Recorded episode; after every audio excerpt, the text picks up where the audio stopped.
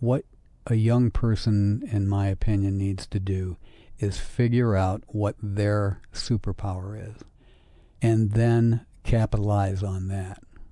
And you probably have a built in kryptonite. Welcome to Pictures Up, the podcast where we discuss careers in filmmaking. Today I'm speaking with George Kozak, who's been involved with the picture vehicle aspect of filmmaking. We actually met several years ago on a film called Old Fashioned, where he was the vehicle handler and uh, furnished a classic Rolls Royce for that film. Since then, he's been involved in several more projects, including Acts of Violence starring Bruce Willis and also The Fate of the Furious, which, of course, is part of the Fast and the Furious franchise. One of the things that I think is really interesting about the interview that I had with George is he's actually semi retired now, and so he has this whole life story and career path that he can share with us. I think for those of us that are younger or even just starting a career, it's really interesting to see how life unfolds and see how things really kind of change over time. It has not been part of his lifelong desire to be involved with filmmaking. It's something that came relatively recently and uh, later in his career, but it still connected a lifelong passion of his with something to connect with vocation. There's a lot in here for filmmakers and really anybody who's just interested in charting a career path because I think there's some really valuable lessons in here. Even though George may be less involved with filmmaking than some, he is 100% on track as far as being able to give good advice for people who are on a career journey. So let's go ahead and get to it. Could you give us sort of? Um, it sounds awfully dramatic to say sort of your life story, but what's your like? What's your work experience? What's your skill set? What kind of work are do you tend to be drawn to? I tend to be drawn to um, work that involves using my my hands. Mm, okay. Um, I I could not be a programmer, okay. even though I've been in the computer field for thirty years. I could not do. Uh, I could not sit at a keyboard for eight hours a day or whatever. I have to have a screwdriver or something. Yeah. Um, I I've always been curious uh, about how things work. I've always wanted to see the inside of something. From an early age, I would look at things and try to figure out how they how they worked. You know, from wondering about a toilet when I was four years old to, you know, wondering how they get a driveway to look that way. Um, yeah, anything that I see, I try to try to figure it out. So, did you take things apart a lot as a kid? Yes. Yeah. yeah. And um, and not so much to to just take them apart and then throw them away. I would want to be able to take them apart and put them back together. Right, which are very different things. right. But putting it back together is... So, yeah, a, lot, a lot of my a lot of my toys, uh, Christmas toys, were some sort of um, construction type uh, or destruction construction mm-hmm. toy. My favorite was Mr. Machine, and that may have gotten me interested in watches later in life because mm. the inside of a Mr. Machine was a watch. You know? Oh, interesting. Huh. You wind it up. it had a mainspring. It had gears. You had to put them in the right order. And um, I, as a 12 year old, I prided myself in being able to take that down to to bits and then put it all back together, and it would work. Hmm. Yeah, that's a good feeling. Yeah, when very it, much. So. When it, yeah, we're we're doing this interview here in this bus that I worked on, and I, you know, I remember the first time I turned on the sink and water came out. You know, that's like, that's pretty cool. I did that. that's right, and it's not leaking anywhere else. uh, yeah. Um, obviously, you from very early on, you had a sort of a focus or a direction uh, or an area of fascination. Uh, how did that transition into like uh, work experience? Our family um, was a Ford family early on. My dad worked at Ford, and I got interested in cars early on. And um, as a 13 year old, I, would, I carried pictures of engines in my wallet. Oh wow! was, uh, I was very much into uh, power production and uh, how to, uh, and it was the golden age of um, muscle cars. Okay. In the from '62 to you know to 1970, um, big engines and big power was was the way to go. I always wanted to have a race car, and uh, always wanted to modify an engine to make it better. Right.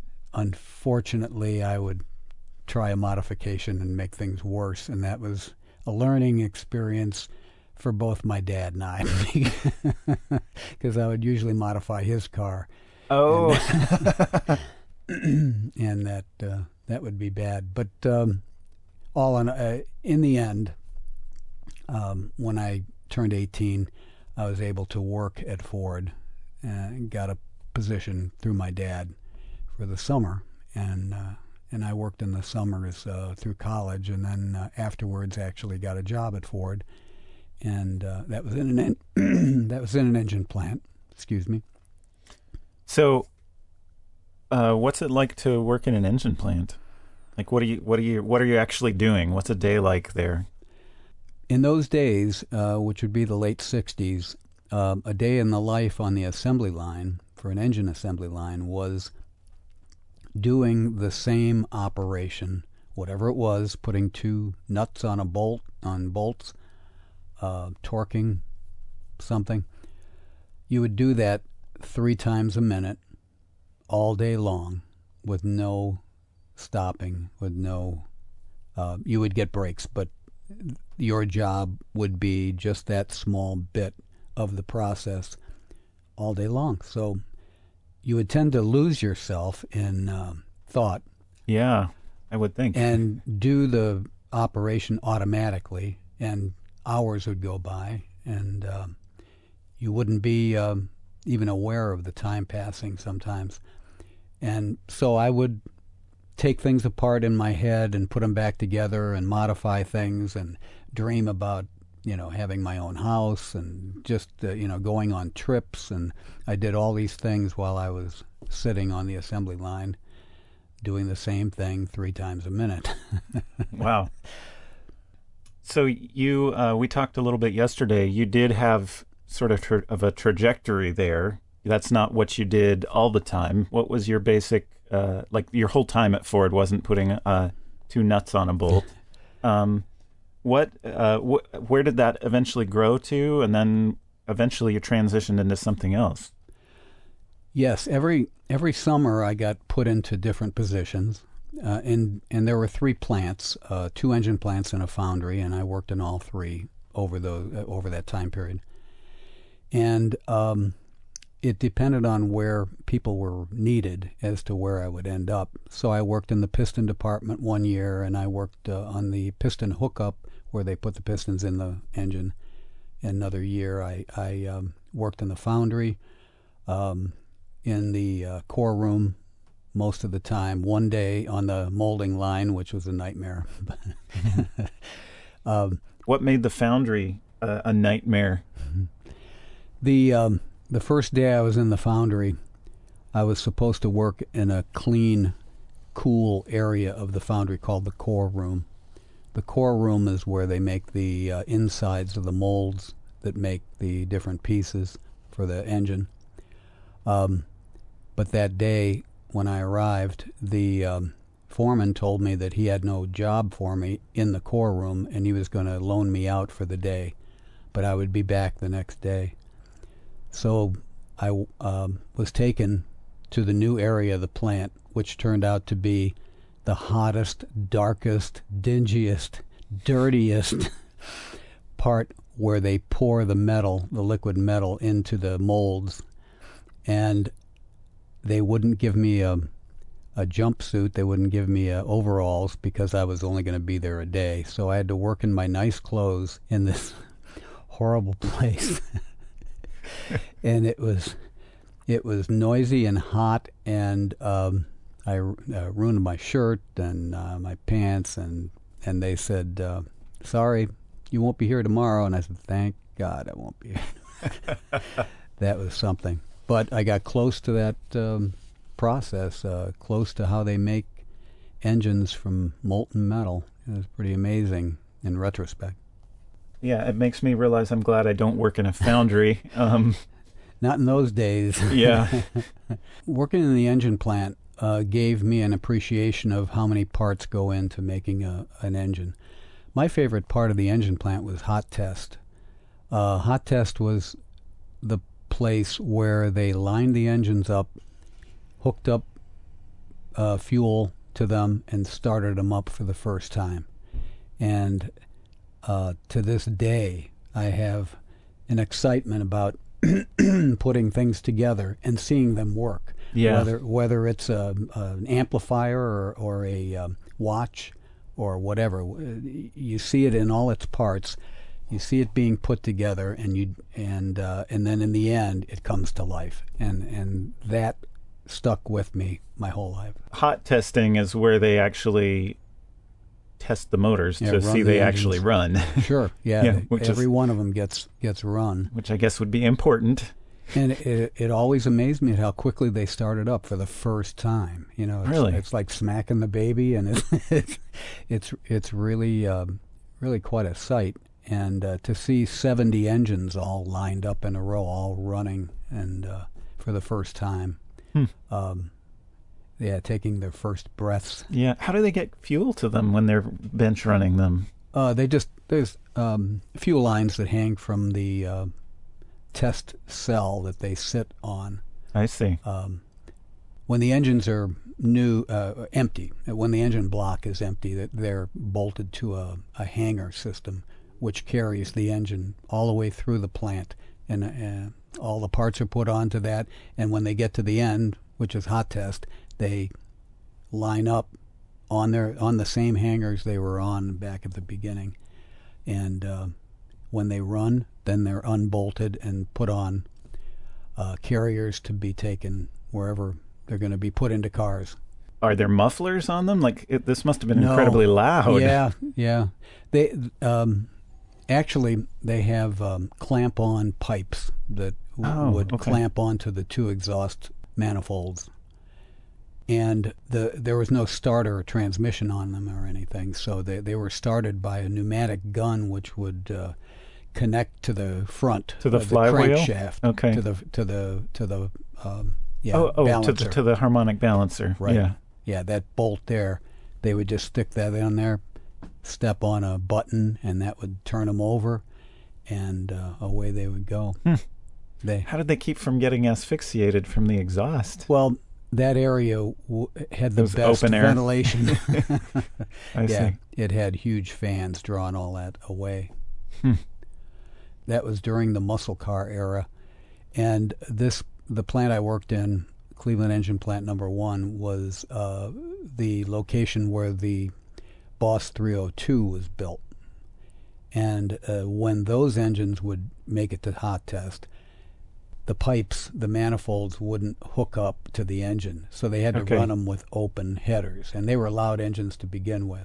So that was exciting to see um, four or five of them lined up, all running uh, like it sounded like a drag strip, you know, Okay. Yeah. kind of like uh, race cars, a bunch of race cars idling.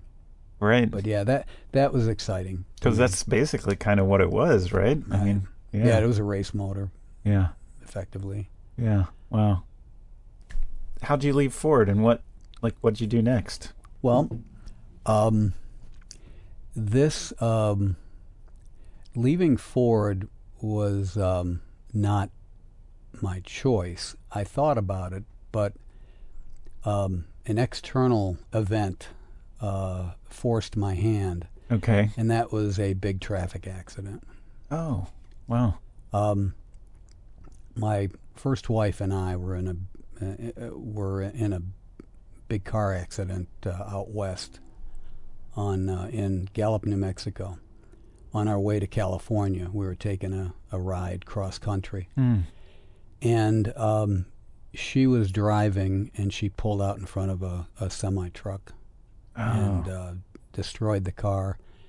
Um, she uh, died of her injuries, and I Hmm. was alone and and uh, ended up um, being out of work for a year. Hmm.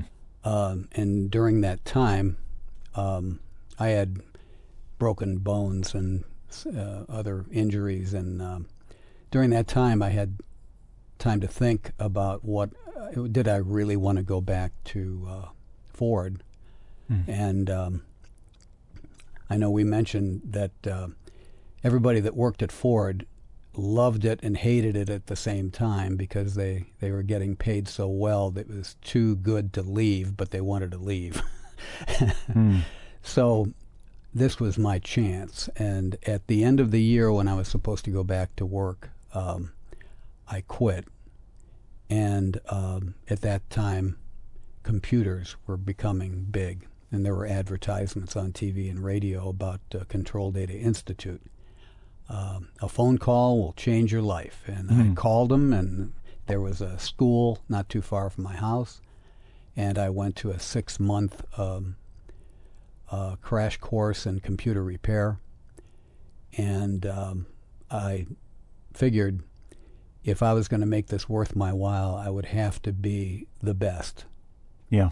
And I ended up being uh, the first in the class, and I was hired out of um, out of class and sent to uh, the Washington D.C. area.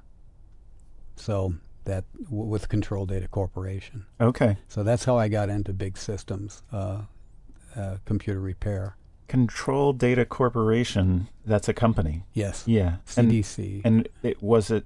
Now, what was the school that you went to? Control Data Institute.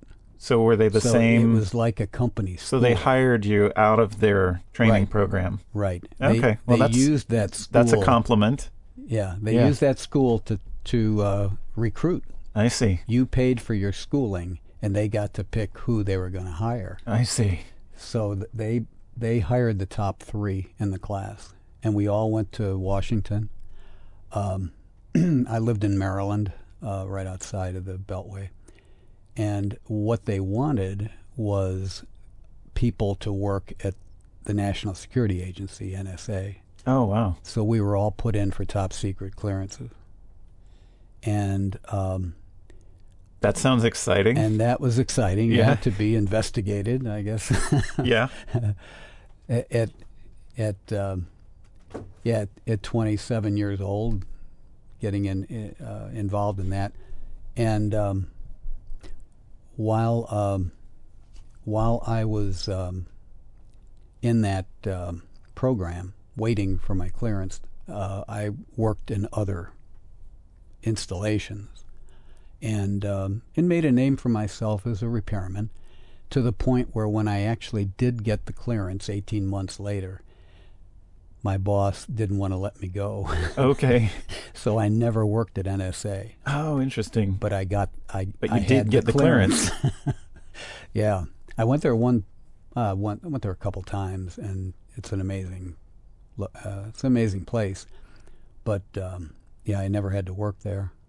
And um that's uh I ended up working at uh, um, a, a place on New Hampshire Avenue called uh, the Naval Ordnance Lab, and um, that's actually where m- my wife and I met. Mm. But w- at that time, we were married to different people. Oh, okay. I was married to my second wife, and Okay. her to her first husband. So we knew each other um, f- a long time ago, and then we just went our separate ways after uh, after I moved back to Cleveland. Oh, that's, interesting. That's moving the story down the road a little bit, but uh, so, so you got this job working in computers, right. and where did that? It didn't take you to the NSA. Where, No. where did that? Where did that go next? Um, I wanted I wanted to go. Actually, my second wife wanted to go to Florida Mm. or go back to Cleveland. She wasn't she wasn't happy in uh, Washington area, and I didn't really ma- didn't matter to me. Right. So I looked into quitting and, and going with uh, a different company, Harris Computer. I, I actually looked into, and we were going to move to Fort Lauderdale, but my boss said, "How about if we move you back to Cleveland to keep you in the control data I see. organization. Right. And So they wanted to keep you on as an employee and Yes. figured, well, if we can if we can help you out with location, you know, Right. can you stay? Yeah. Right, exactly. And there was an opening in Cleveland at um, at Standard Oil, Ohio. Okay. So Standard Oil had a big computer complex uh, downtown Cleveland. So they moved me back to Cleveland, and um, then I worked with Standard Oil. I worked with their um, computer uh, systems, which they had two big two big machines. One of them was the biggest in the world. One of the machines was Hmm. a thing called a Cyber 205, and that was exciting to work on the leading edge of all computing. So how big was the biggest computer in the world at that point? Um, probably, probably 25 feet by 20 feet. Wow. I mean, it, it was a huge thing. Yeah. Used a lot of power. Yeah. Used a lot of uh, cooling, uh, a lot of uh, refrigeration. It was qu- quite a quite a monster, and we got quite a education working on it. And um, those machines required so much uh, care that you were always uh, doing something with them, Right. which was right up my alley. Maintenance I- intensive. Yeah. I had to use a screwdriver. right. I had to open the hood. yeah. Yeah. Okay, so so you came back to Cleveland and then um, you were working maintaining uh, would this term be correct mainframe computers? Yes, that is the mainframe. Yeah. Okay. Uh, And then um, how long did that last for and where did you, where did you transition from then? came back in. Um, I was in Washington almost five years, Okay. And then um, And when was that? Was that the 60s or 70s? in the seventies, Okay. 1976 to Okay. 1980, 81. 81, Yeah, okay. and um, and I stayed with Control Data almost ten years, Okay. but so, so nearly a decade. nearly a decade with them, and I was getting um, antsy about becoming a supervisor. I, I wanted to become an engineer in charge and not just be a customer engineer. Okay. And it became obvious that Control Data wasn't going to promote me. Mm. So um, a friend of mine, which who was actually my boss in Washington, Okay. he quit Control Data and went with Cray Research. And he called me and he said, There is an opening in Cleveland for an engineer in charge at NASA Lewis Research Center for Cray. Oh wow. And it was the only job in Ohio that I was qualified for. But and but a specialized job. yeah, Yeah. right. And, and it happened to be in Cleveland. Yeah. So, So- l- let me see if I hear this correctly. Your your your boss at Control Data left the company and joined Cray, Cray, and then when he had an opening, he thought of you. right. Yeah, From- that's a good situation. And he called from Washington Yeah. and he said he remembered me. He says uh, he knew I was back in Cleveland, and he said, "This, this is like your, you know, this is perfect job for you." right. Yeah. Well, it sounds like it. As yeah, So, and you were working with computers, working for NASA, maintaining computers that NASA was using. Is yeah, Na- right? NASA had one supercomputer, one Cray, and um, at at the end of the era, they had three supercomputers. Um, but yeah, I was responsible for the maintenance of those, and I had uh, one guy working for me, and that uh, that lasted. That was like um, 1984, and that lasted about 10 years Okay, so into the '90s. into the 90s. So were Cray supercomputers? Uh, my computer history, uh, like, were they were still in action in the '90s? Oh yeah, Yeah. Okay. I guess it wasn't so. Uh, again, just curiosity. When did when was the end of the era for for supercomputing, or maybe it hasn't ended yet? But those those Cray mainframes, those aren't part of the landscape anymore, are they? they're still made. Really? Yeah, Cray Cray went through some uh, changes, and in and out of. Um, they were purchased by um, Silicon Graphics, Okay. and then and then they branched out, made a new Cray computer company, and now they're um, they are still making mainframes. Interesting. I didn't realize that. Yeah, it it's so specialized that um, it's no longer um, e- as exciting for the public to hear about what's the fastest computer doing now. You know, I see. and um, they still make, a, a, from what I understand, they, they make a very fast product. Uh, Okay. still in it. Interesting. Okay, so uh, just since we talked yesterday, I know a little bit of the story, but you just mentioned that uh, Cray was purchased by Silicon Graphics. Um, and how how did that impact your your career? It was strange. Um, it it was um, strange in the, in the uh, respect that it didn't seem like I was ever a bona fide Silicon Graphics employee. Oh, right. Because you were because you were the I import. Always, yeah, a former Cray, Yeah. and um, and and that I didn't anticipate. I, I thought we were all one big happy family, but there was always that former Cray uh, label. Did it that- feel like the Silicon Graphics folks felt like they were superior? I I don't know. I don't know uh, if it was a superior thing or just a. Um, we were here first. Okay. You know, you'll get your due, but we were here first. Type of vibe, I guess. Um, it the uh, the SGI uh, SGI was their initials. Um, the SGI that I hired on with or, or got taken over by was quite different than the SGI of a few years later, just a few years later. Um, Right, because I've I watched a documentary about the history of Silicon Graphics, and uh, for those of you who are listening, if you don't know much about this, uh, Silicon Graphics is the company that essentially provided the platform that, uh, if I remember right, um, like the original Jurassic Park and a lot of the early entertainment-based graphics work, uh, it provided the technology infrastructure that made computer animation possible. Like the the all the work that Pixar and Disney is doing these days is built on the shoulders of the foundation that Silicon Graphics, the computer company, did early on.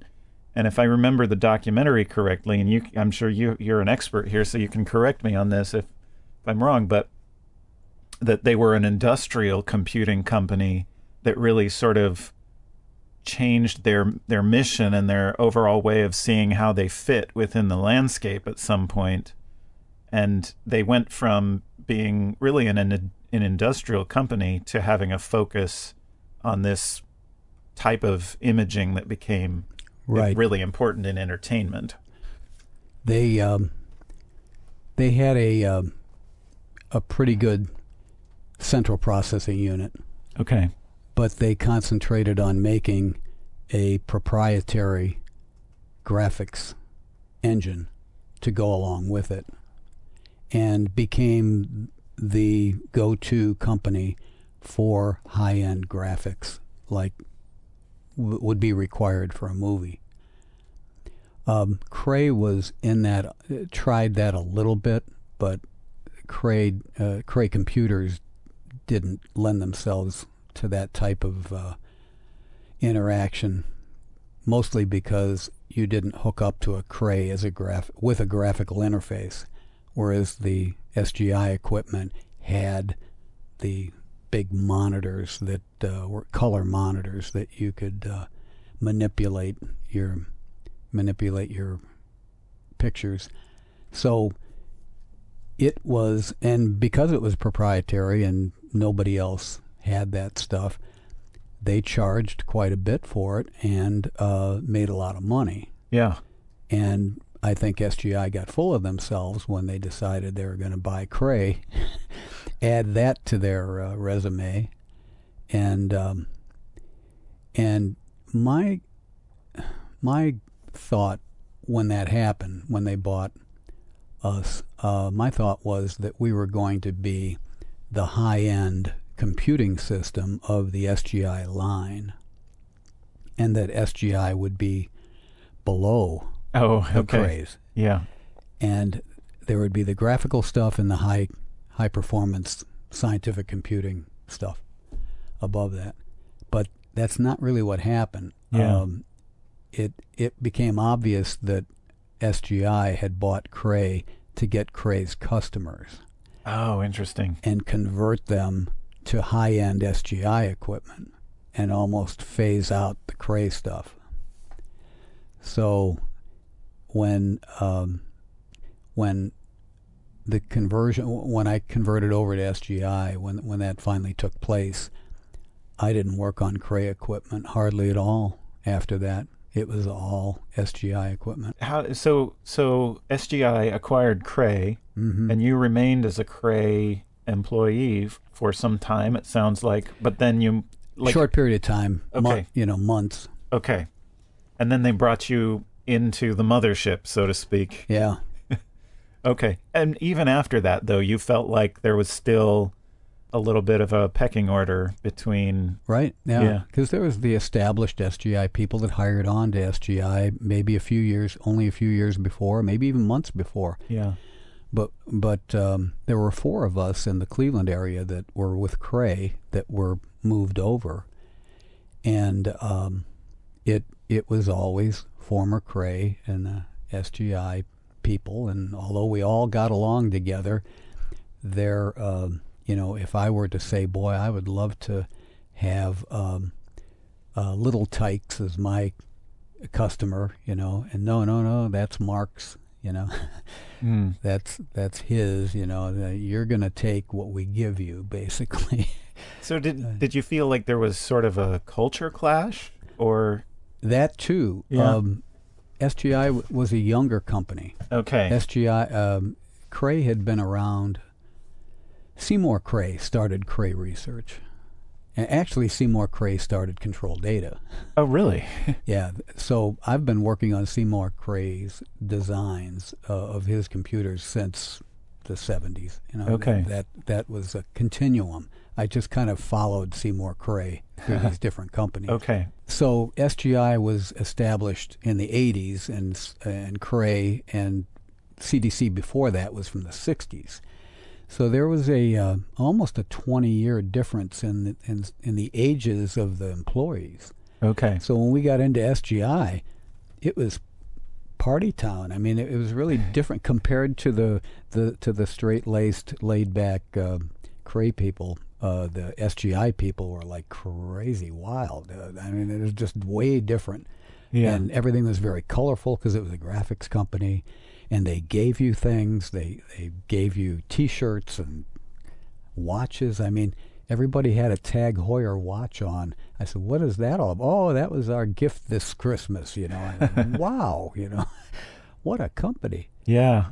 And um, so we were really excited about joining up, but um, but it was still a little bit strange. I think there's a certain arrogance that youth brings, and it's it's tough because part of it is true and part of it is hubris. you know, like Mhm. like the energy that you can bring when you're young, it is an asset, right? It, it Sure. like it it is an edge, and um, but also, you know, there's folly in unbridled, you know, Right. uh, all of that just by the nature of the relationship or the dynamic you uh, you have to you are forced into a role of sort of assuming the old guard uh conservative you know um perspective on things you know and then and and suddenly you're in this company that by comparison is sort of run by kids you know that have a different In mindset comparison. yeah in comparison Right. yeah. and um they have a they have a different mindset and a different way of doing things and uh, you know i wasn't there but I've, I've been around a little while and i'm guessing they they they felt like they had proved that the, the way that they did things was It was working. is working yeah Yeah, and that gives you a, a confidence or even an arrogance, you know, that Yeah. your way is the right way. Yeah. Well, that kind of came to a head on one of our get-togethers. We had a um, um, an SGI regional get-together at a hotel in uh, I think Sandusky, and the Detroit people and the Cleveland people, and I don't know if Pittsburgh was there or not, probably, but um, people from all around the area went to this hotel for meetings and, and things for for a couple days. Yeah.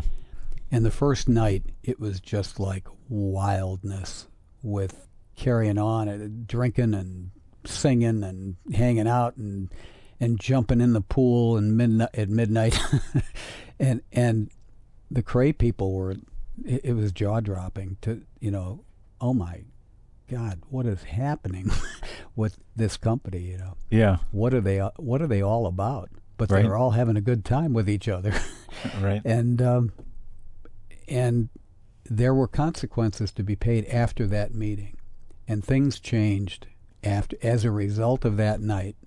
I wasn't the oldest person from Cray that was there, and some of the older people were even more ap- appalled and um, complained. And then there was an investigation, and and that was a milestone in, in how things happened after after that at SGI. So things got out of control and then that got addressed at a certain point, it Right. sounds like. If it was all SGI people, I'm sure they wouldn't have said a word. Oh, interesting. but the Cray people being uh, confronted, I guess you could say, with that um, for the first time, Right. it was like for some people it was too much. It was like I don't want to be part of this. I was willing to, to let it go because it didn't bother me that much, but uh, I could I could see that some of the actions of some of the people were borderline uh, for a company get together. Right. So that uh, that changed SGI's vibe for Interesting. forever. So you were at SGI, and it was this sort of interesting mix of cultures and approaches and personalities, it sounds like. So where did that ultimately go? And you're not still working for SGI, so Nope. um, obviously life took you somewhere else eventually. in the global scheme of things, um, computers kept getting faster and smaller. And the um, multi million dollar mainframe computers were being replaced by multi thousand dollar smaller computers that could almost do the same thing, but to the customers, it almost didn't matter. It was good enough. It was good enough, right? Mhm. And and once that good enough computer was being manufactured, it spelled the end of the big mainframes. But by that time, I had uh, gotten into an area of SGI called SGI Federal because of my clearance uh, background, going all the way back to NSA. Uh, my ability to get a top secret clearance was important, so they put me in this SGI Federal program where I was given customers that had secure sites. And I was involved with the F 16 flight simulation um, computers. And that was exciting in and of itself. Uh, being part of a small part of the uh, bigger SGI um, allowed me to um, concentrate on a few customers and um, certain types of machinery that were used in the in the simulators.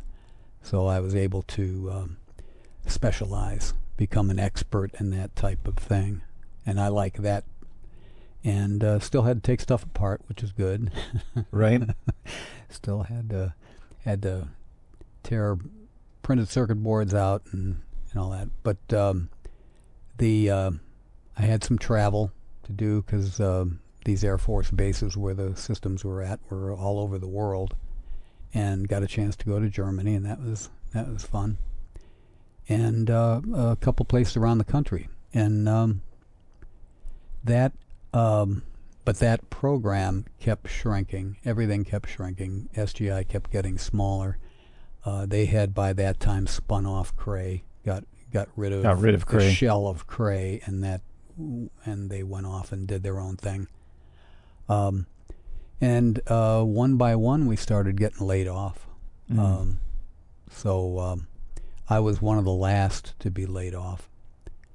And um, when that happened, I had to reinvent myself. You'd had a trajectory in computers ever since leaving Ford and, and the accident and, and all of that. You you know, you went to school, you were involved with, with computer maintenance essentially Mhm. for a long, long time.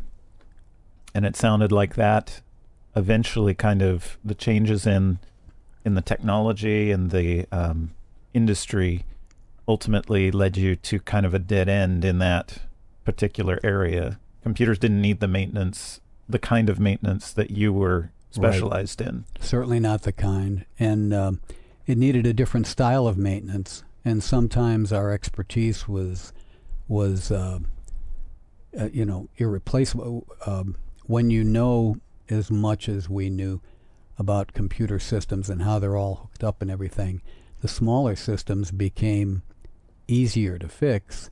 But if they had a bad problem, you still needed someone with our expertise to Hmm. figure it out. Yeah.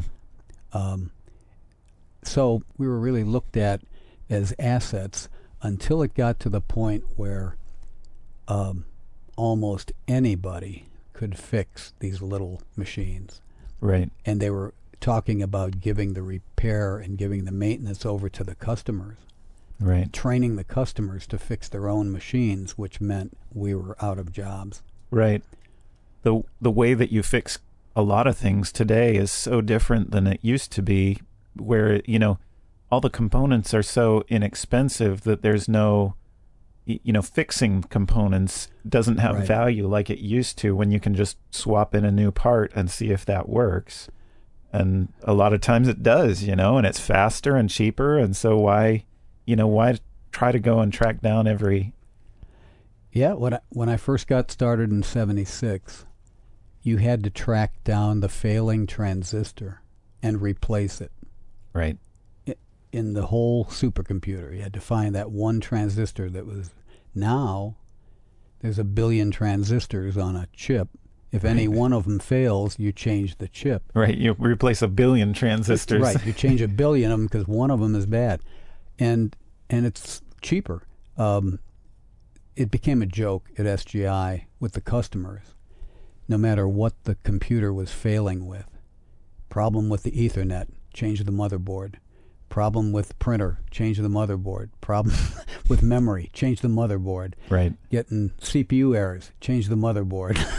it, it, everything was on the motherboard, so that was the Yeah. only thing you could do. And I think that's still essentially true. Yeah, I mean, like I'm recording this to a Mac laptop, and uh, you know I've had problems occasionally. They're really good computers by and large, but I did have a logic board go bad. But when they say the logic board went bad, like what does that even actually mean? Like s- something was wrong somewhere, so they replaced the logic board, which sounds like you know some huge problem, but it could have been they just didn't like that's just the easiest way to fix the problem for them. right, Yeah. right. And and if you if you actually could track down the problem to the spot that uh, it was occurring, uh, where the problem was happening, it's a micros- microscopic spot on a integrated circuit Right. that either opened or shorted and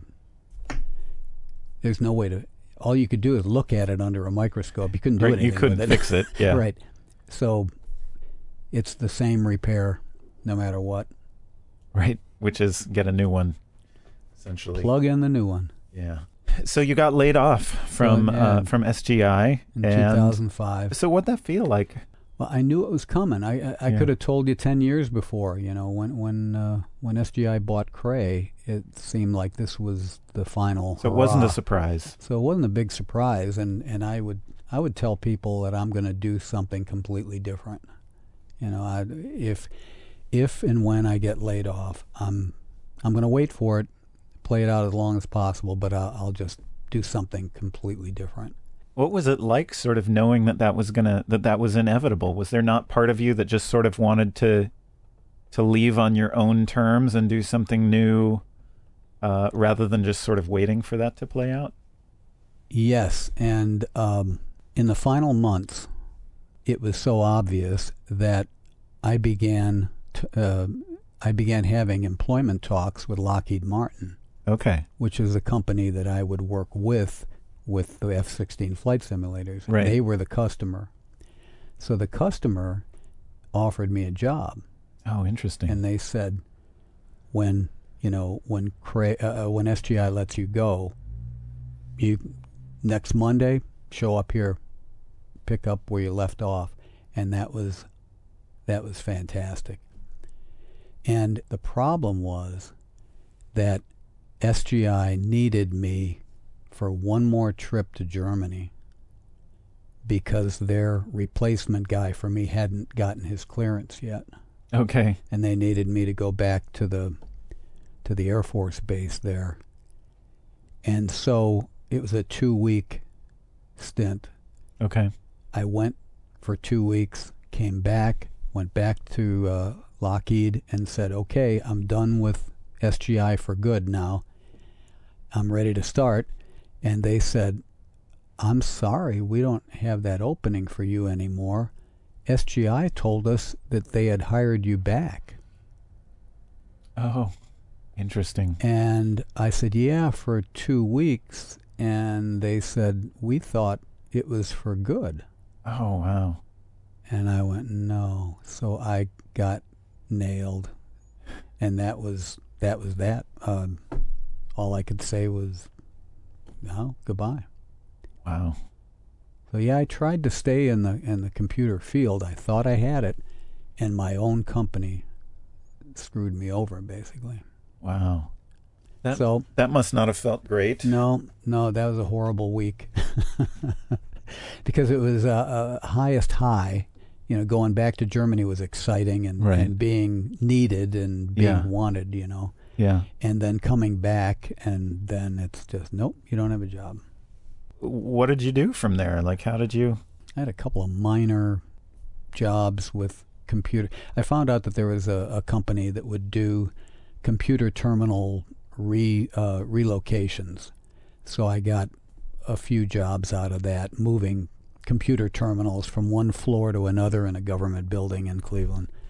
Um, I tried to get um, a full time job at another company that um, we couldn't come to terms because the the uh, co- uh, the uh, salary was so low. I mean, it was a, a third or less than what I had been making, Right. and um, that that was silly to take a job like that. And the final job that I I thought about doing was like eight bucks an hour.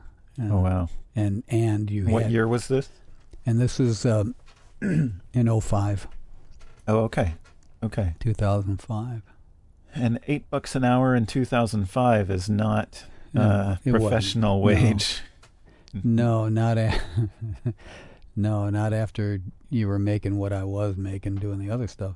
Yeah. So yeah, it, it was it was uh, an, an insult. So um, I tried different things. I tried making hobbies into my uh, work.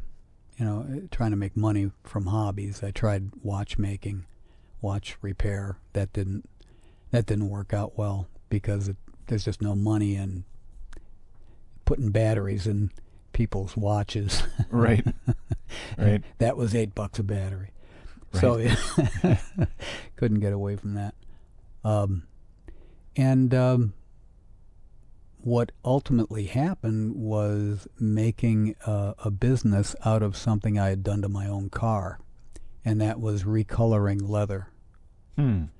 Okay. So um, I had purchased an old British Rolls Royce in 1998, Okay. and um, I had recolored the leather in it.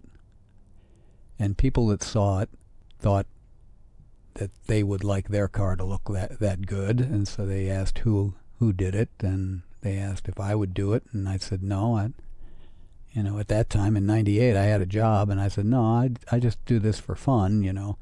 But in 2005, knowing that there was a was a a demand for people to recolor high-end car leather, I uh, started a business.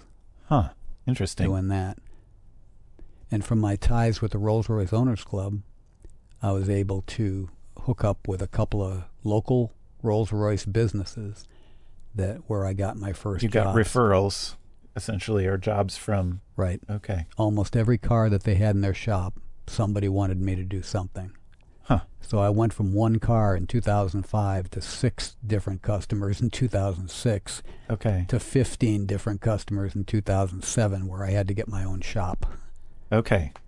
So in two, did you? So in 07, you you got your own shop. Yeah.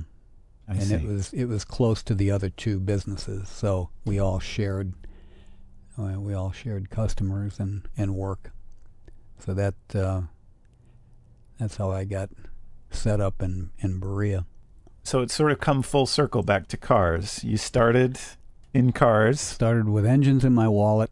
yeah, and then you had a long detour into computing, and then you came back to to doing work. In this case, uh, high end cars doing doing detail and interior work. Interior like. leather recoloring, yeah. Yeah. And uh, it turned into a uh, refinishing and preservation business. Okay. Uh, initially, it was just people who had worn out leather that wanted it to look better, Okay. but that got other people's interest who had older cars that needed uh, rejuvenation of the leather to people going uh, to people who had very old cars. So uh, the longer I had the business, the older the cars got. Interesting. Till I, fi- I finally got one customer with a 1904 car Hmm. that uh, that I worked on, and word got out, and and I've never had to really advertise. Interesting. It was it was uh, people are looking for that kind of work. if this turned into your to your career and your way to put food on the table, sounds like there was money in it at a certain point. Yeah, initially no, Mhm. and I didn't know how to charge, okay, and I was actually um, afraid to charge too much right, or apologetic. yeah, um, and uh, the um, the epiphany of that came um, when I did a customer car, and I I decided to charge him for the all the time and effort that I put into the car instead of the amount that I told him I was going to charge him. okay, So it was like two thousand dollars over what I told him it was going to be, and he naturally had a fit. And it was at that point that he gave me some advice. He says, "I have businesses. I know what it's like to try to make enough money to make ends meet." He said, "You do the type of quality work that people would pay ten times what I'm paying you." oh really? And when I heard that, I said, okay, that's what I'm going to have to do. Not go 10 times, but go more. Yeah, And, um, and after that, it became um, a much better, much more profitable business. And, um, and I lowered my price for him. I gave him the original price. So I lost money on him, but the next, uh, from then on, it, uh, I took his advice and uh, that worked. Um, up to that point, I was afraid to ask for more money, but that I found out that if you knock out a few people who won't pay it, you'll gain the people who will. right. Because you, you're you're sort of wasting your time doing work, Right. and you, you know if you can cut that out, then you have more capacity to do the work you really should be doing.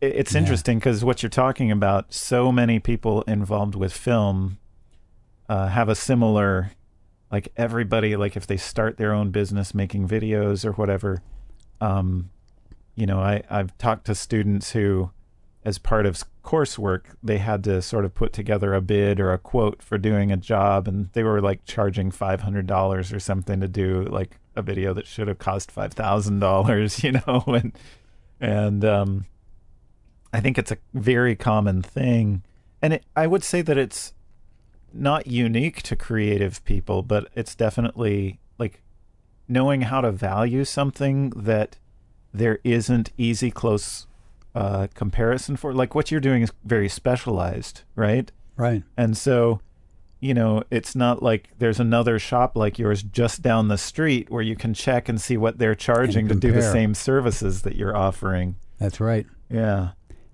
And and there actually is more of that, I would say, in film and video production. But it requires a sort of certain amount of self confidence to just say, This is what my work is worth. Right. Yeah. And that's uh, that's basically what I lacked initially yeah. because I, I looked at what I was doing as being okay. I wasn't looking at it from a customer standpoint who would have seen other people's work and then sees yours Right. and goes, This is it. But you don't know that. Right. because they're jumping up and down inside, but and, and you're telling them, "I'll give it to you for this," and they're going, "Oh wow, is this great? You know, this is the best I've seen, and it's only this much money." right. You know, Right.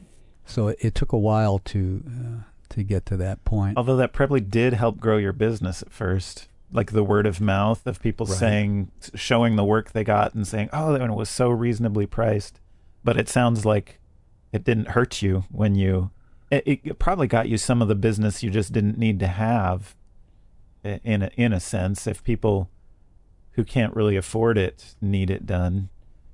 Uh, Yeah, um, and in this type of business, and I'm sure this is this is the same in many different kinds of businesses, where if you try to price yourself reasonable, you get the people who want it for even less than that, yes. and they are sometimes the worst customers right. the the customers that I've had that have paid the highest amount because of having a lot of work done or having complicated stuff done, they never complain. Right. And that was a revelation. That was an eye-opening thing, and um, and that is something that y- you can't be too arrogant. Um, you can't. You have to deliver, and you have to deliver what you promise. But uh, if you can do that, then you can afford to say, "This is what I want for my work, for my time." And if you don't want it at that price, I'm sorry. Yeah. And, and that's okay, right? Right. Like, I It's not personal, but Be- this is what I need to right. make. you want me to do it for less, and I know that you would complain about every step of the way. right. and uh, so that that was a, a life lesson for sure. When I got rid of the shop last year, people were still calling and that, and I'll take some small jobs now, but I made sure that I had uh, telephone numbers of people that I could send these potential customers or my old customers. You know, what am I going to do? They say, Right. and then I say, well, here, you know, go to this shop. They'll pick up where I left off, something like that. And they they like that. They like that idea. Okay. So, um, I think we're getting, we're finally getting to the part of the story that starts involving filmmaking. Yeah, because it it had to do with the shop. Yeah.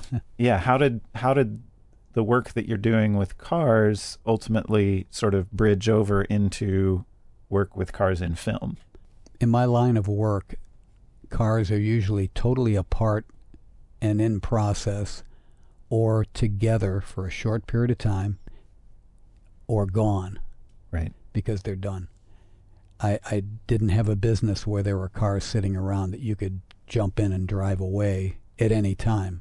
Um, so in um, October of uh, 2011, I got a call from Mandy, uh, Mandy Wells at the time, who was the transportation captain for the old fashioned film. And she was looking for a initially a Bentley or some kind of uh, high-end car to take the place of the car that had um, pulled out of the film, who had been who had promised to be in it but decided to be out of it. Um, and and what I had was a, a, a 1952 Rolls Royce Silver Wraith, which is an old style r- Rolls with the bustle back and the big grill and the uh, old styling big fenders on it and the big headlights and and uh, I just happened to have that car finished. It had gotten finished the day before. It was unreal. Um, and uh, although this customer had been waiting a long time for this car, um, being that it was October, he was am- ambivalent about getting it back and trying to drive it. He was basically going to get it back in in, in Chicago and and uh, park it. So anyhow, I called the customer up. I, I told Mandy, I said I have one car, but I got to check with the customer. Called him up and said, um, "Your car is ready. We're ready to put it on the truck." But I got a call from a movie company that wants to use your car in a movie. How would you like your car to be a movie car? And he said, I would love that. Mhm. I said, Well, I'll have to keep it for six weeks, but um, I will uh, ship it to you at the end of the film. And uh, so he gave the okay. And as a result, the car got checked out a lot because I had to do a lot of driving to and from the sets Mm. and on the sets. So it took sometimes an hour and 10 minutes to get to the to the to the locations Yeah. before I did all the driving. Yeah, but Yeah. um, um, I became the the car handler for that uh, that car. It's a stick shift right hand drive English car. right. So the actor uh, Joe Bonamico, he he did not feel comfortable driving it. Nobody felt comfortable driving it. So I ended up doing all of the uh, all of the driving on the highway in that, uh, with one exception, I think. So uh, Joe was okay with driving at 30 feet, Right. and then um, I would I would reset it for him. But uh, that was the first experience. Of, I think I was on set for six days of the filming, and um, and got uh, the uh, behind the scenes look at how films were made. Now I was just amazed with uh, with everything. I, I was really starstruck by by all of the uh, activity. So I really enjoyed that, and um, and that was going to be a one of one, you know, one experience. Uh, talk about it to my grandkids type of thing Right.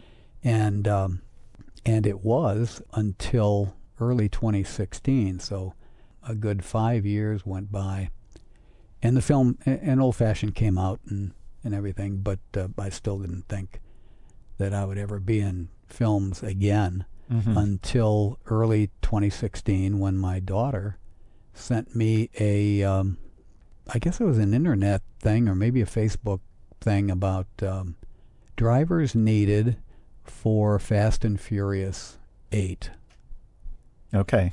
Yeah. and uh, there was an audition involved okay.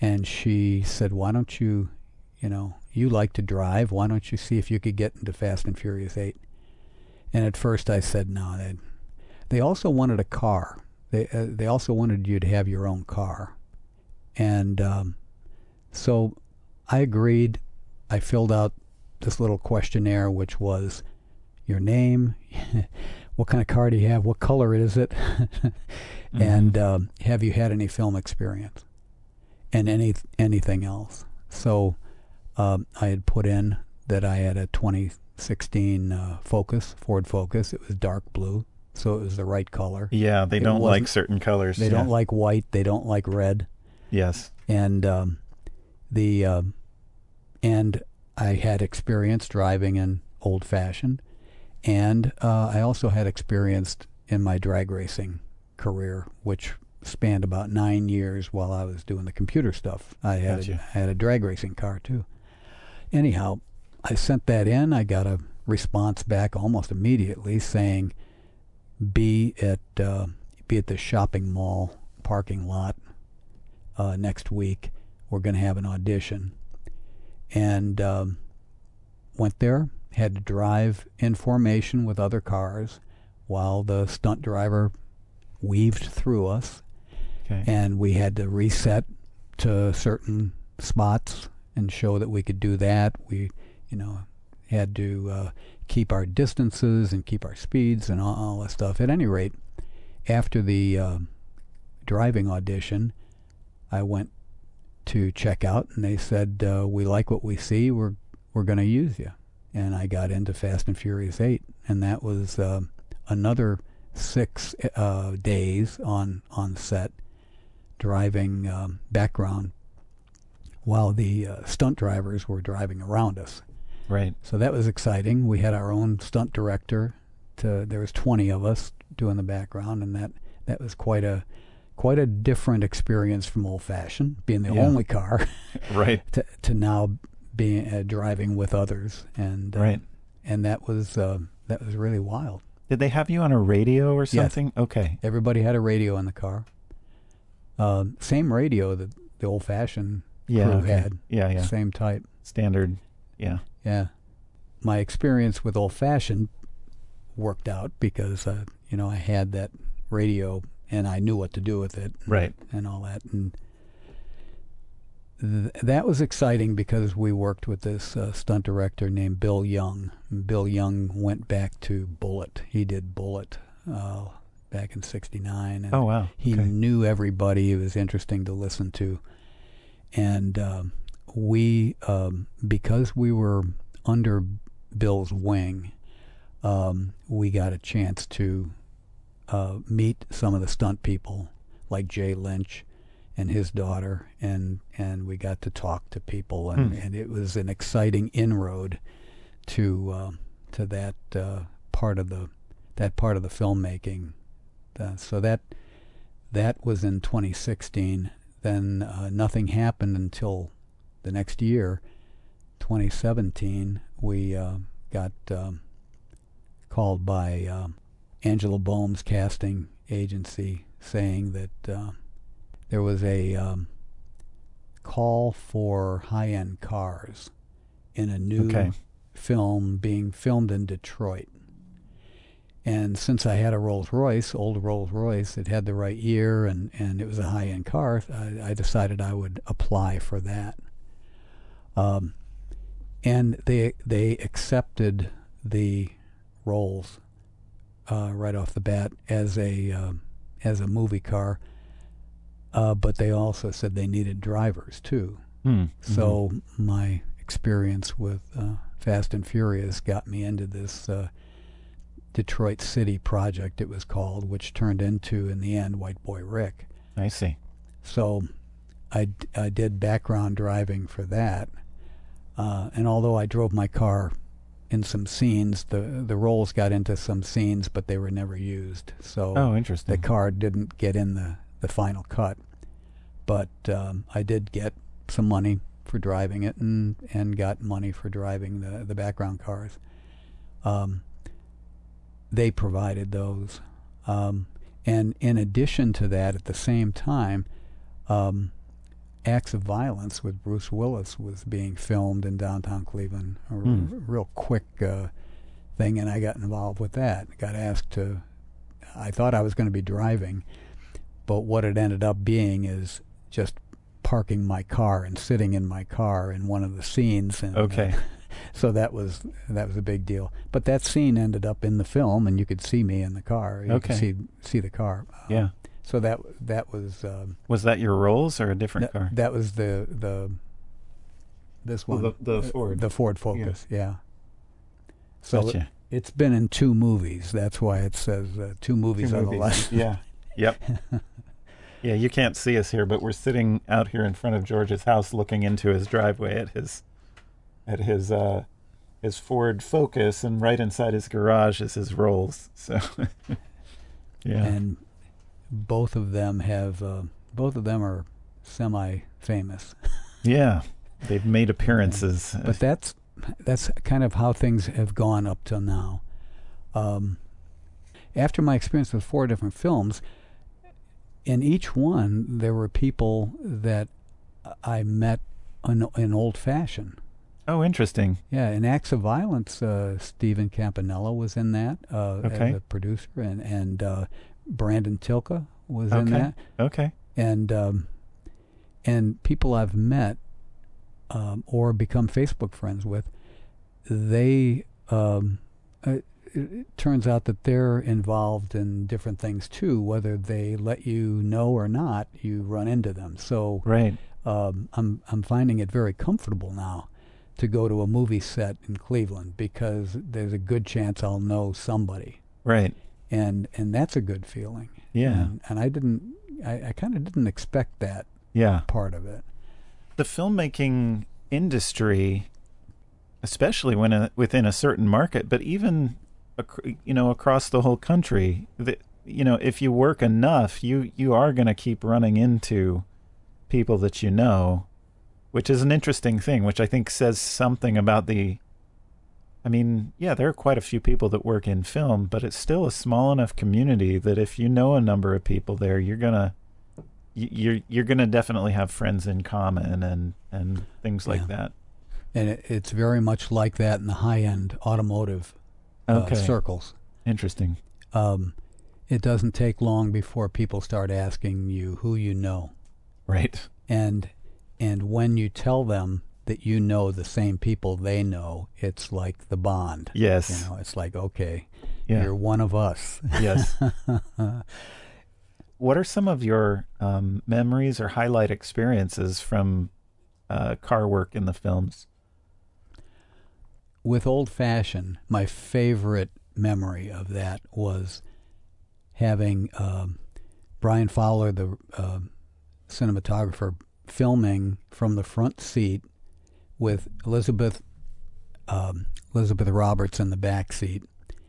Um, he's filming her doing her lines as I'm driving her through the city, and um, I that was just for for my first experience in films to have the the the star in the back seat and driving her around. It was just like ultimate uh, the the ultimate good feeling. Uh, Yeah. Because you were running lines with her too, right? yeah, and she I was helping her with her with her lines, and we were looking at each other in the rearview mirror, which I thought was kind of funny. You know, given the the eyebrows and things. Uh, um, that yeah, that that was just fantastic. I haven't told her that, but uh, one of these days I'll have the opportunity to tell her that was the high water mark. That that was fantastic. I really enjoyed that. Hmm. Yeah.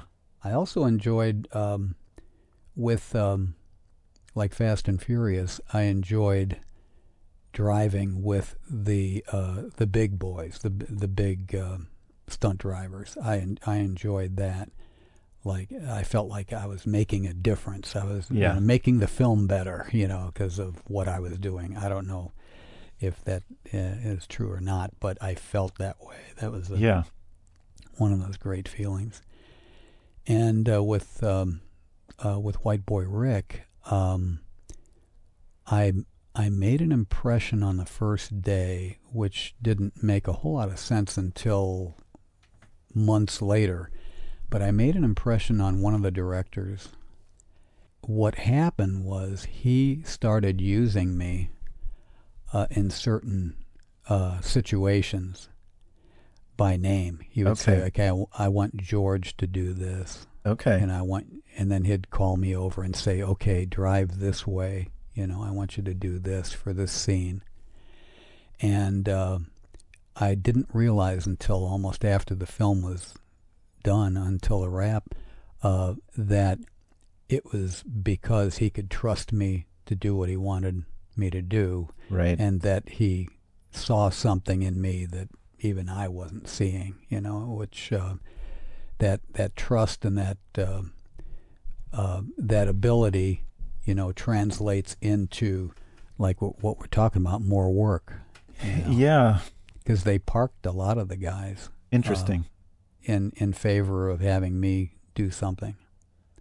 it's uh I think what you're what you just described is something that plays out in so many instances in in filmmaking but just in life too actually. Like sure, what you just said reminds me of a story. When I was a when I was a teenager my dad was a TV reporter a, a TV news reporter and um he had a news car you know a company owned vehicle that all of his camera gear and stuff went in and uh, he would pay me to detail his car.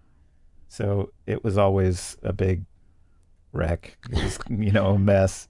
And you know, I'd take everything out and I'd vacuum everything out and wash it and and get it looking good and and maybe even wax it. You know, really try to get it, you know, put back together do. really really nicely.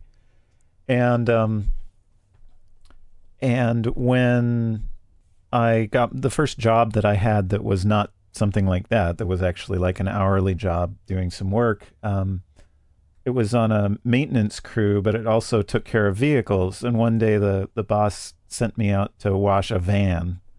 And so I just sort of did my thing. And later he came back to look at it and he walked around the whole thing and he looked inside and then he looked at me. Hmm. he said, You've done this before. Yeah. And it never occurred to me whether I was doing a good job or not. I was just doing Right. it, you know. And at that moment, I realized, oh, I, I did something different, apparently, that was good. A- Right. And, I think that, you know, anybody who's who's listening, I think they're it doesn't always feel like people notice, and they don't always notice, actually, to be totally honest. But right. but um, when you take particular interest in doing something well or doing something right, or just even if you're not thinking of it in those terms, you're doing your your due diligence, your best job to actually do to meet the objectives that are in front of you. People will eventually notice, Right. and, and you know they saw something in you that that you were sort of blind to maybe at a certain level, but all of the experience, all the life experience and passion for vehicles and all of that stuff just translated into you being able to do what needed to be done at a higher level than other people. It um, yes, and and when I think back on on the different um, uh, on the different locations and the different situations and all that stuff, um, yeah, it's it's um, it's always it seems to me it's always trust. It always has something to do with with um, how much they uh, how much trust they want to put into you, and and people give me their their pride and joy cars for me to tear it apart and make it better. They're hoping I make it better, but they can see others uh, other things that I've done and say I'm pretty sure he's going to do it, you know, better Right. and um, and I'll get it back in a in a better state. So, yeah, it, it's um, I, I I employed some some kids um, while uh, while I had the shop, and I always told them that um, the the you can promise anything you want, but you better be able to deliver it, and and don't just say yeah I can do that. You have to have a plan. You have to know that you can do this thing. And uh, if you can't, or if you run into trouble, have someone that you can, uh, a mentor or an expert or someone you can fall back on to help you get over that hump and continue in the same, uh, you know, in the same direction. I, I couldn't do everything when I first started. I had to have a lot of help yeah. and a lot of a lot of um, a lot of phone calls Yeah. and and a lot of hands on by other people. But um, yeah, once you get to a certain level, you're noticed and you become the go-to person for that uh, that operation, whatever it is. Yeah, one thing you hear a lot, I think, when people give advice to filmmakers and so on, you hear things like, um, you know, fake it till you make it and things like that. And I do think there's a certain way of looking at that that's valid and that you have to sort of assume that you have the agency in the world to accomplish things and that you can't be afraid to try things. You know, experience is one of the best teachers. And if, if you aren't willing to try something until you have experience, then you're never going to get any experience. But at the same time, I, you know, it's frustrating when you work with somebody who's trying to fake it till they make it, and so they're not willing to admit that they don't know how to do something, you know. And so I think there's a there's a balance there. You know, you need to you need to be willing to speak up and say I don't know how to do this if you don't. But also you can't be you can't just wait for your hand to be held all the time either. So it's I don't know. There's an interesting tension between those two things, I think, in in life and in work. Oh yeah, I I've got a lot of stories like that along those lines. Um, when um, when I first uh, when I first started out, I was only doing leather recoloring, and it didn't take long before someone wanted me to to redo their woodwork, which Yeah. I had never done, never done to that level. You know, Mhm. I had painted wood, and you know, but Yeah. but not tried to make a, a Rolls Royce perfect woodwork set, and um, so I avoided the wood and told my customers I didn't do woodwork until one day when one of the other shops told me that I was going to be doing the woodwork in this one car that they had. Princess Grace of Monaco's Bentley. Oh wow. and and the shop owner had told the customer that George will do the woodwork. He's the best. and I had never done it. oh wow. And the customer said, "I'm so glad I found George." and and when um, when Chuck, the shop owner, told me that, I said, "What am I going to do?" He said, "You're gonna fix the woodwork, and if you need any help, Dave will help you." Who was the shop painter? So I had no experience, but step by step, Dave and I got through that process. I did as much as I could. I'd show it to Dave. He'd say, "Okay, do this next," and I would do that, and and he helped uh, helped me get through that. So that in in the end, the woodwork looked great, and um, the customer was happy and everything. And I learned how to do it. And then after that, I was on my own. Well, it's interesting because you um, you had not done that before, but it was the kind of thing the the kind of task that you had a proven track record of, you know, working with your hands, figuring out a process, paying attention to detail, having craftsmanship in your work. Although you had not done that specific thing, it, it was something I think within your range of expertise to be able to acquire. Sure. It, it um, being the way I am, looking at something and trying to figure it out. I did that with the woodwork. I looked at it and tried to figure out, well, how am I going to get the old stuff off? How am I going to? What do I have to do to repair it? What do I have to do to put the new stuff on? And that's what I didn't know was the process. But actually doing the different steps, anybody could do it. I could teach anybody how to do woodwork now because I know the steps and I know I know how to get from step to step, which is the most important thing. How you know, how do you know when you can move on? You've done enough at this level and then move on to the next step. And uh, that's what makes the difference between a stellar, you know, concours job and a an amateur everybody knows that you did that in your basement job. Right. You've come into the orbit of the filmmaking machine, if you will. What advice, and I would say, as somebody without a background in that, you know, what advice would you give to somebody uh, who is stepping onto a film set for the first time as far as uh, skills for navigating that in a way that doesn't make them look silly or, or anything like that? Um, I've found that the uh, production assistant, the PA, is your best friend. Basically, that that's the person, in, in my opinion, that can that will talk to you without you having to worry about stepping on anybody's toes or speaking out of turn or being, you know, interrupting or whatever. Your your PA is is your friend, and um, you may befriend other people on set, some of the producers, directors, uh, actors, uh, you know, even.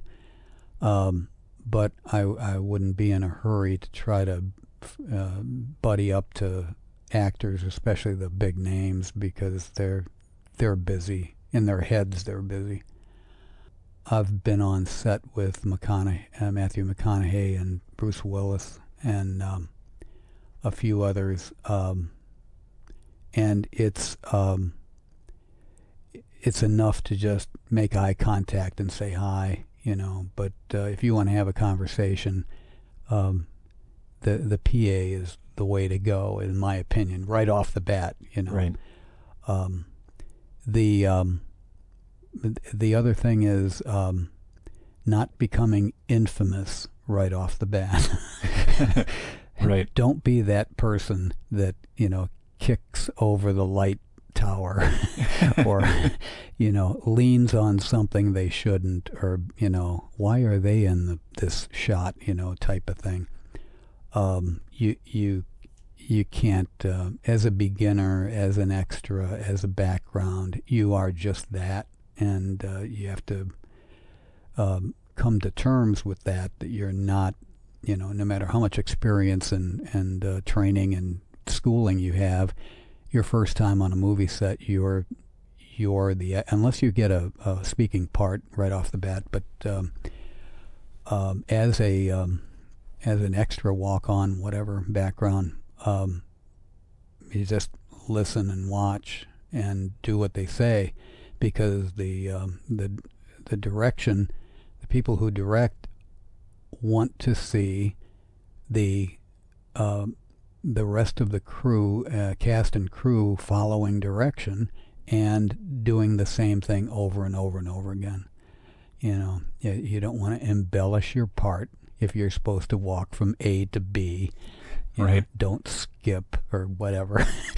right. Don't, uh, you know, bend over and pick up a coin or something. It's just when they tell you uh, to do a certain thing, there's a reason behind that, and they want to be able to reproduce that same uh, action over and over and over again, and that's um, that's what I got in my direction while driving. They they wanted you to reset back to the original position within an inch or so, and and do the same thing, same thing over and over again and then they love you. And um, but if um, if you're looking to, uh, in in my opinion, if you're looking to move up um, in the ranks, um, it won't be long before you're going to be looking at uh, joining SAG, or uh, okay, do, uh, because otherwise um, you're going to be in in the background or as an extra forever, because that is a one-way street. Uh, once you're in SAG, you're you're making a career out of your uh, your filmmaking. Yeah. Well, so you retired recently. Yes. Or more or less, you you you sold your shop, I assume. No. No, you haven't no, sold it. I couldn't even give it away. Oh, really? and there's a good reason for that. My shop was really me. Okay.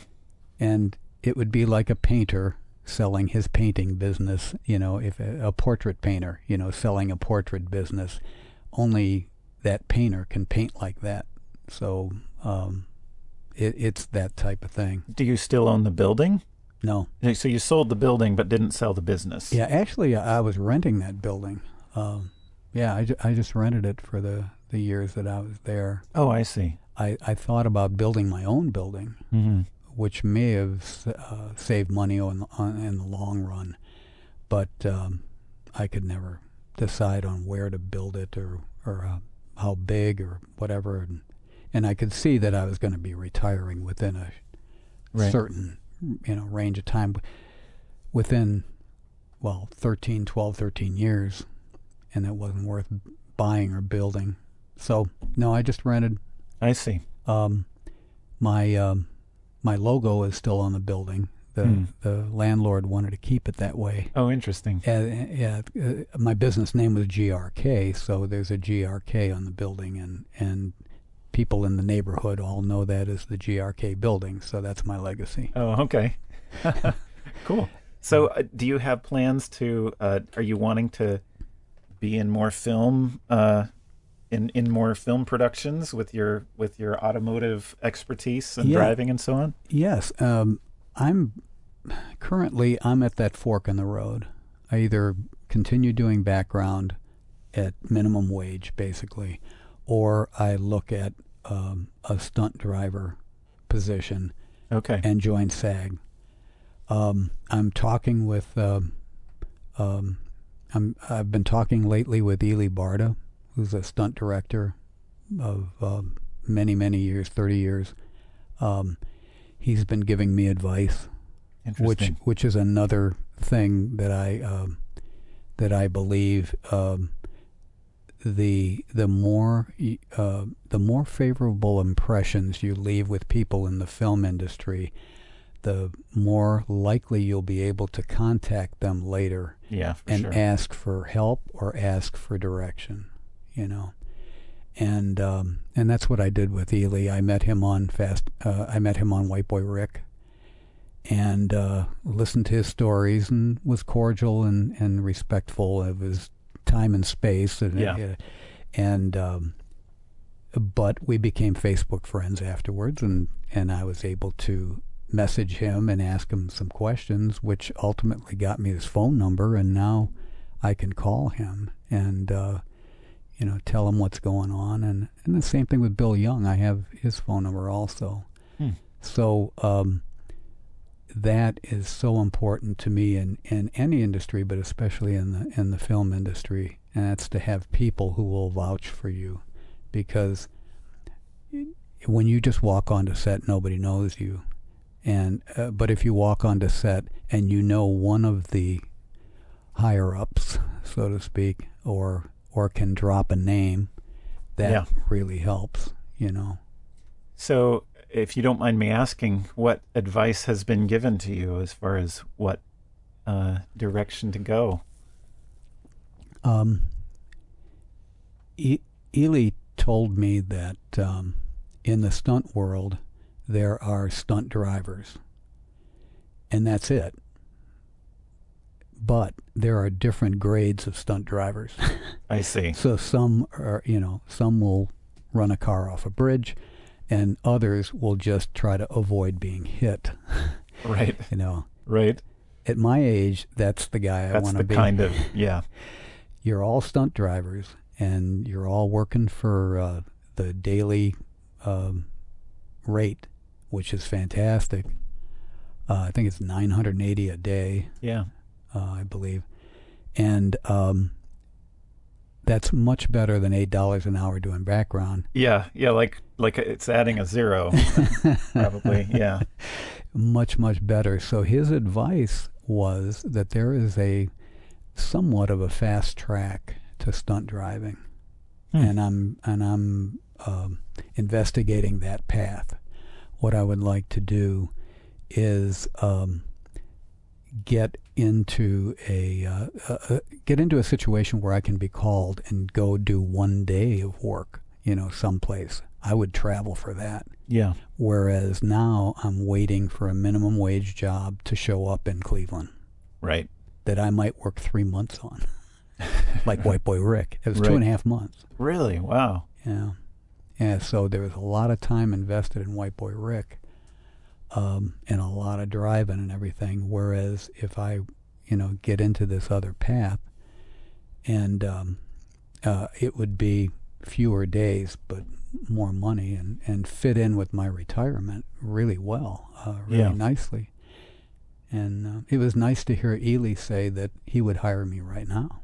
Okay. He said if I had an opening, I would hire you right because you have the skills and the experience that I would look for in someone to do the B driving, I guess you could call it. Yes, That, that yeah. the stunt driving that is uh, you might get hit, but probably not. Right. right. Yeah. so that that's exciting to think about. One of the big difficulties with a career in film is most people, certainly when you're a young person, uh, you kind of need something to do while you're waiting for your bigger opportunities to Uh-huh. come that's putting food on the table. But that thing needs to be flexible enough Right. to let you go off and do the thing when you get the opportunity.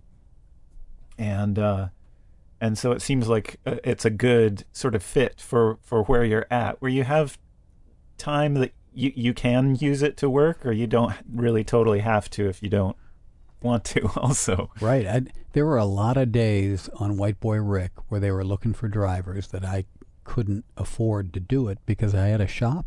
Oh, I see. And yeah.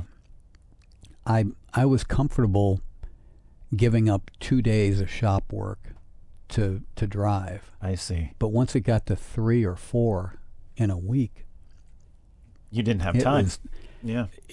I I was um, I was not giving my own customers their due. Right. You know, Right. I'm I'm off playing in movies Yeah. when I'm not working on their car. So interesting. I was talking with Derek yesterday, and he introduced me to Derek Rimmelspa from Old Mhm. Fashioned, uh, where we met. But he mentioned a phrase that I've never heard before, but is totally applicable to what you're saying and what we're talking about. People ask you, "You doing this job for the meal or the real?"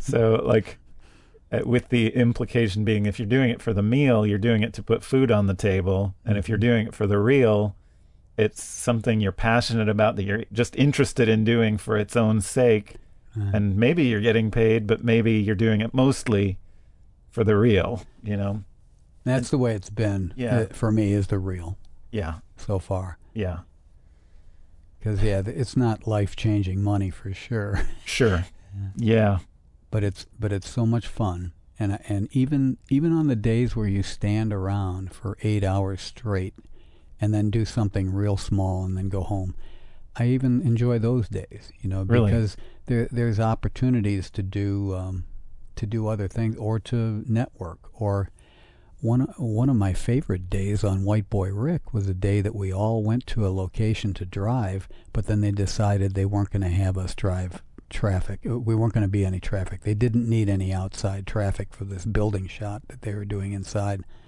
So we just stood around all day, but the stunt people were there okay and they were telling stories. One, uh, they couldn't tell stories fast enough. They're, they're just going back and forth telling stories about different actors, about different situations, about um, wow, about Will, uh, Bruce Willis, about uh, Ben Affleck. I mean, they they just were. We were in in stitches, and it was quite a bonding situation yeah uh, between ourselves and and the uh, people who have been in the movies for a long, long time, and uh, and and just made us feel good about being on set. You know, yeah that that to me, um, you know, i and no money in in uh, standing around talking. I mean, there's, you know, we got paid, but uh, the whole idea was that networking is priceless. as we're sort of bringing it sort of in, I guess, to some conclusion here. Um, first of all, it's been just super interesting to listen to your whole career story. I think you're probably one of the older folks that I've interviewed, and it has given you so much. Like, there's just so much more to talk about. You know, somebody at where you're at uh, versus somebody who's in their 20s or even 30s. You know, you just have this this this long view of of of and perspective on life and the way that it it took you in different places and the decisions you had to make at different times. But what um what advice so there are a couple of ways I ask this question. One is um what advice might you give a young person thinking of entering the job market right now as far as what what ad, just what general advice you might give them the other way I kind of ask that is like if you could go back in time and talk to your 18 or 22 or 24 year old self, like what advice would you have given yourself? I I have employed young people in my shop, but here's what I told all of my employees, at least at one point during their employment, Yeah. and that is from from my observation, everybody has some sort of superpower. Everybody has some sort of gift that they have that no one else can do or no one else can um, really reproduce in Yeah. their place. So, what a young person, in my opinion, needs to do is figure out what their superpower is, Mm. and um, and then capitalize on that. And you probably have a built-in kryptonite. oh, I see. Yeah. you probably have something inside that is stopping you from utilizing that superpower. So yeah. So in answer to your question about myself, what would I have told I my superpower is being able to uh, to self teach. Okay. Yeah. I can I can look at something, figure it out on my own, and I might need a little bit of help from a book, but I'll find the book to tell me how something works or how it's supposed to or whatever. I'll ask a question. I teach myself. I'm self-taught on almost everything I've done, including guitar, including um, painting and all, all this other autodidactic. That's the word for that. Is that is that right? Yep. Okay. Well, that's. But my kryptonite was self self doubt. okay. Yeah. And um, and and I didn't have a whole lot of confidence in myself. Mm. But um, once I got to that point where I realized that uh, I do have I, I do have abilities that nobody else has and that I'm not just like everybody else and I'm not just average, you know. There are some things where I am not average that I am yeah. I am good at and and that it, it, it's not a boy uh, it's not being boisterous, it's being uh, aware. Yeah. Saying I know, you know, what I know what I can do. It's like it's like a uh, guy uh, not knowing that he's handsome, mm. you know, mm-hmm. or thinking he's ugly, or yeah. you know, a girl that, that way. You you get this uh, self. Uh, you're really beautiful, and everybody thinks you're beautiful, but you don't think so. Right. You have that superpower and don't know how to use it, and that's my advice. I've given that all all along. Figure out what you're good at, and then capitalize on that. Makes you think, doesn't it? It does. it does. Yeah. Wow. Well, it's been fantastic to to I've talk really with you. I enjoyed this, David. Well, good. I really good. have. Well, it's uh, you know, and we've got uh, some of this on on tape here, but it's been great just getting to catch up with you as well and uh, spend time parked across from your house and uh, this, oh, jeez, join you for, into the for mic. dinner and so on. It's uh, it's really been a treat. So, well, yeah, my you. pleasure. The obvious sort of closing thought there is uh, what is your superpower? What is it that you're good at that you maybe don't even realize? Or maybe you do realize. Maybe you're more self aware. But oftentimes I think it's tough for us to be really self aware. If you're wondering how to figure that out, talk to people around you. Maybe not just anybody. I think you need to be careful in who you choose. You need to choose people that believe in you at some level, but also those that are willing to be honest with you. And if you haven't already done that, that's an important thing to do in life is figure out kind of who's in your corner, who's got your back, but is also willing to be honest with you about what they observe and what they think about things. So, good luck to everybody uh, figuring out what their superpower is and maybe also figuring out what their kryptonite is. Uh, I guess I'm going to set off to do that now. So, uh, until next time, I hope you'll join us for the next episode of Pictures Up.